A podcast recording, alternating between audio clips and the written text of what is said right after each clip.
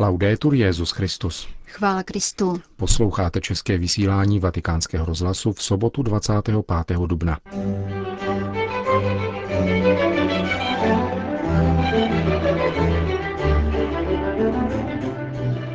Papež František přijal členy nadace Jana Pavla druhého. Kanada bude mít novou blahoslavenou. Svatý stolec zaujal kritický postoj k závěrům mimořádného summitu Evropské unie o migraci. To jsou hlavní témata našeho dnešního pořadu, kterým provázejí Milan Glázer a Jana Gruberová.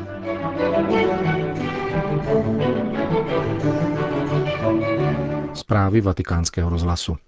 Vatikán. Jedním z klíčových pojmů sociální nauky Jana Pavla druhého. byla solidarita, připomenul papež František při dnešní audienci pro členy nadace, která nese jméno polského papeže, kanonizovaného v loni dvacátého sedmého dubna. Petrův nástupce zdůraznil, že solidarita je nepomíjející hodnota, která si zachovává svou prorockou sílu. Kanonizace Jana Pavla druhého. poskytla nový impuls vaší práci, kterou sloužíte církvi a evangelizaci. Nakolik je to možné, dodává vaší práci všeobecný ráz, stejně jako je všeobecná úcta, kterou Janu Pavlu druhému. Prokazuje boží lid. Přispíváte k tomu, aby duchovní dědictví tohoto svatého papeže nadále vydávalo plody na velkém poli církve a taky podporovalo v její cestě dějinami. Oslovil papež František členy nadace, která sídlí ve Vatikánu, ale je spravována polskou církví a pod nejvyšším dohledem krakovského metropolity kardinála Diviše. Nadace poskytuje stipendia polským studentům a přijímá polské poutníky v Římě. Petrův nástupce ocenil zejména formační iniciativy pro mladé lidi, kterým, jak řekl, svatý Jan Pavel druhý. Vždy prokazoval velkou lásku a zvláštní pastorační péči. Při formaci můžete čerpat z bohatého sociálního magistéria, které svatý Jan Pavel druhý. Zanechal a které je vysoce aktuální. Stačí se zamyslet nad jedním z klíčových slov jeho učitelského úřadu, kterým je solidarita. Pojem, který podle soudu některých lidí už vyčpěl, ale který si ve skutečnosti uchovává veškerou svou prorockou sílu. Je proto důležité, abyste v rámci vaší nadace jako první uplatňovali vzájemnou solidaritu a sytili ji neustále křesťanskou láskou, která čerpá z modlitby a poslušnosti Božímu slovu.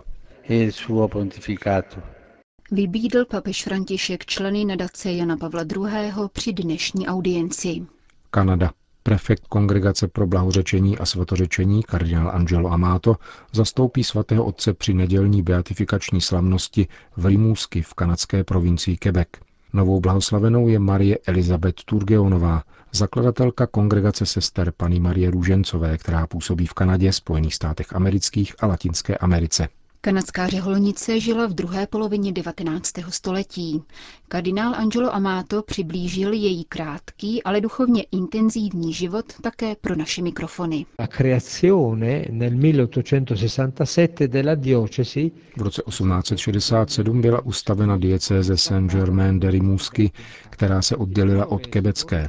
První biskup Jean Langevin se snažil u svých věřících zvýšit náboženskou vzdělanost tím, že zakládal venkovské školy, kam povolával dobrovolné vychovatelky. Jako vedoucí této učitelské skupiny si vybral svou bývalou quebeckou žačku Elizabeth Turgeonovou, která sice měla křehké zdraví, avšak byla velmi inteligentní a podnikavá.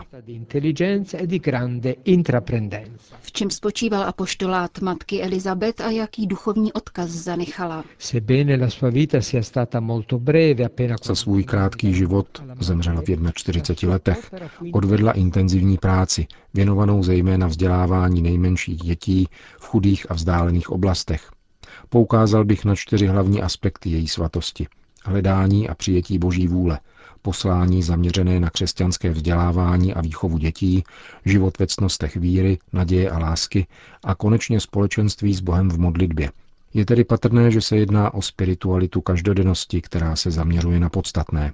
Duchovním dědictvím nové blahoslavené je výzva nám všem, abychom prokazovali dobrodiní svým potřebným bližním tak jako ona. Uvedl kardinál Angelo Amato k nedělní beatifikaci v Kanadě. Vatikán. Svatý stolec, italská biskupská konference a mnohé katolické organizace neskrývají zklamání nad závěry čtvrteční mimořádné vrcholné schůzky Evropské unie, která se zabývala migrací a tragickými úmrtími ve Středozemním moři. a zatímco ku příkladu mnohé italské diecéze ohlásili modlitevní vigílie a zádušní mše svaté za oběti nepolevujícího exodu, představitelé katolické církve hodnotí evropská opatření jako nedostačující. Evropská unie sice strojnásobila fondy na operaci Triton, ale ta se omezuje na záchranu plavidel v nouzi do třiceti námořních mil od evropských břehů. Nebylo také dosaženo žádných výraznějších kroků v souvislosti s přijímáním migrantů ve členských zemích, které na bázi dobrovolnosti mohou akceptovat vstup pěti až deseti tisíc migrantů. Hovoří stálý pozorovatel Svatého stolce v ženevském sídle O S N arcibiskup Silvano Maria Tomasi.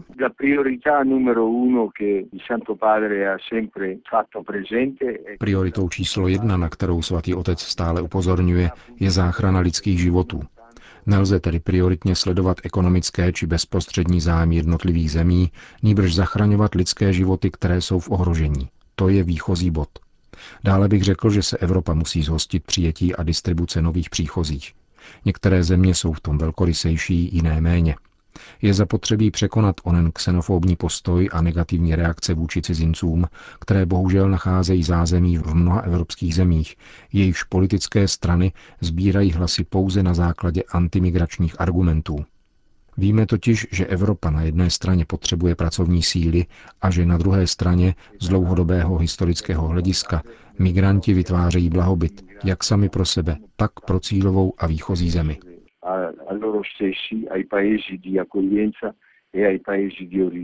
Rovněž kardinál státní sekretář Pietro Parolin na okraj pátečního vystoupení na půdě Padovské teologické fakulty vyzval k přednostní humanitární reakci na stávající situaci. Kardinál Parolin zároveň požadoval cílený zásah proti obchodníkům s lidmi a spojené evropské úsilí zaměřené na řešení problému u kořene, tedy změnou podmínek ve výchozích zemích. Méně diplomaticky se vyslovil kardinál Antonio Maria Velio pro agenturu S I R. Evropa je egoistická, unavená a ztratila své křesťanské hodnoty.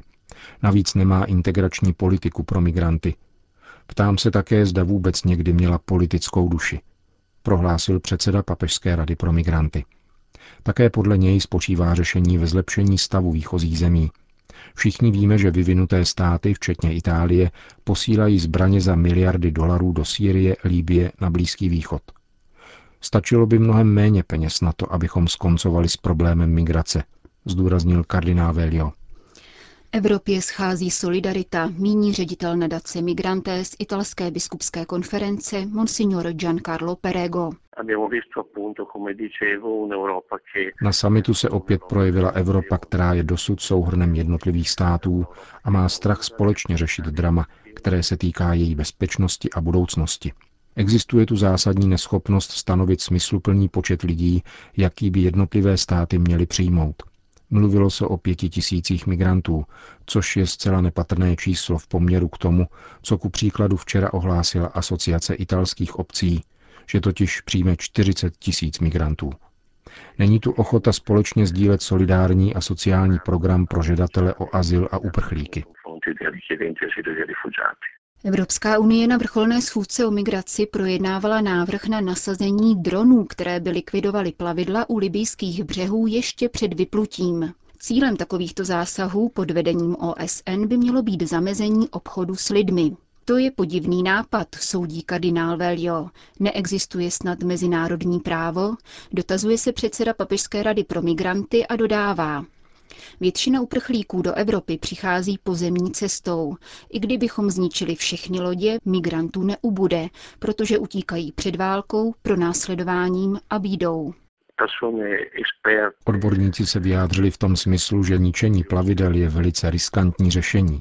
Kromě toho, že není příliš přesvědčivé, opětovně by vyvolalo dojem ozbrojeného zásahu v rámci země, která již bez tak zažívá velké napětí. A to by se opětovně odrazilo na rostoucím napětí v evropských zemích. Uzavírá monsignor Perego z nadace pro migranty italské biskupské konference. Itálie. Pocity radosti a díku vzdání Bohu, vyjádřil biskup italské Cremony monsignor Dante la Franconi, když obdržel od Vatikánské kongregace pro svatořečení zprávu, že může zahájit diecézní beatifikační proces dona Prima Mazzolariho a arcibiskupa Giovanni Cazzaniho, dvou kněží, kteří ukončili svůj životní pouť v padesátých letech minulého století, Oba se věnovali také sociálně prospěšné činnosti a měli v italské společnosti své doby nemalý vliv. Takto například don Primo Mazzolari mluvil ve své době o válce.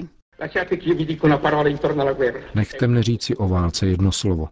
Je to temný bod lidstva a rekapitulace všech nespravedlností a všech lidských bolestí.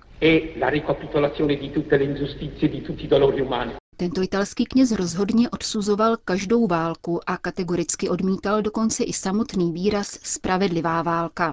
Narodil se roku osmnáct devadesát v Kremuni a ve dvaceti dvou letech se stal knězem. Don Mazzolari zemřel dvanáctého dubna roku devatenáct padesát devět. Prožil dvě světové války také jako vojenský kaplan. Byl farářem, který svoji pozornost zaměřoval na ty nejposlednější a nejvzdálenější. Nebojácně reprezentoval křesťanství vtělené do dějin i v období fašismu. Publikoval přes padesát knih. Pavel šestý. jej označoval za proroka a Jan dvacátý třetí. za hlásnou troubu Ducha svatého v mantovanském regionu. Don Primo stál neúnavně po boku člověka. Známé jsou jeho homilie při mši na svátek svatého Josefa Dělníka, tedy na prvního máje. Kéž je umožněno pracovat komukoliv, protože za rukama bez práce jsou rodiny, které nemají co jíst. A potom je tady další nárok světa práce. Pracovnímu výkonu náleží spravedlivá odměna.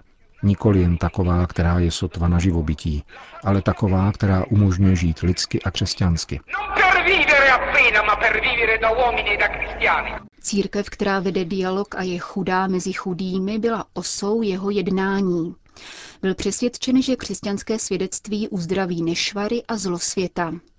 Postava a spiritualita Dona Mazzoláriho jsou vztažným bodem křesťanského života jeho doby, říká postulátor diecézní kauzy jeho beatifikace don Bruno Bignami. Don Primo byl obyčejným knězem a svou službu prožíval uprostřed obyčejných lidí. Když jej biskup po první světové válce požádal, aby se vrátil do semináře a vyučoval tam, bylo jeho přáním, aby si mohl uchovat tento kontakt s lidmi. V této velmi skromné a jednoduché zkušenosti spočívá způsob, jak prožívat víru uvnitř dějin. Byl knězem, který uměl naslouchat, přijímat výzvy, ba provokace, které dějiny prezentují, a také nabídnout odpovědi inspirované evangeliem. Z tohoto hlediska můžeme mluvit o Donu Mazzolárim jako o milovníkovi evangelia. To považuji za jeho hlavní charakteristiku. Ne náhodou byly jeho spisy velmi často komentáře evangelií. Jeho kázání byla ceněna po celé Itálii. Don Mazzolari prožil dvě světové války a jeho rozhodný odpor proti válce je dnes více než aktuální. Ano, Don Mazzolari se podle mého názoru velice zasloužil právě o reflexi tématu pokoje a odmítání války. Nikoli však na základě abstrakcí, ale na základě reality, kterou sám prožil. Nejprve jako voják a potom jako vojenský kaplan. V době fašistické vlády byl nucen uprchnout a skrývat se. Mazzolari prožil drama války v první osobě během první světové války. Tomu umožnilo osvojit si nové kategorie při výkladu témat války a míru. Jeho text Nezabiješ vyšel roku devatenáct padesát pět anonymně, protože tehdy ještě nebyla doba zralá ke hlásání zásadního pacifismu ani v křesťanském světě. Tento text se však stal opravdovým zdrojem energie a reflexe na téma válka a odmítnutí pojmu spravedlivé války. A to na základě zkušeností, nikoli abstraktních úvah visících ve vzduchu.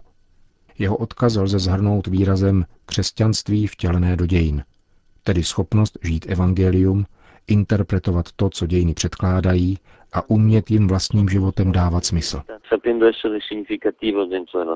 Říká postulátor diecézní kauzy Dona Prima Mazzolariho.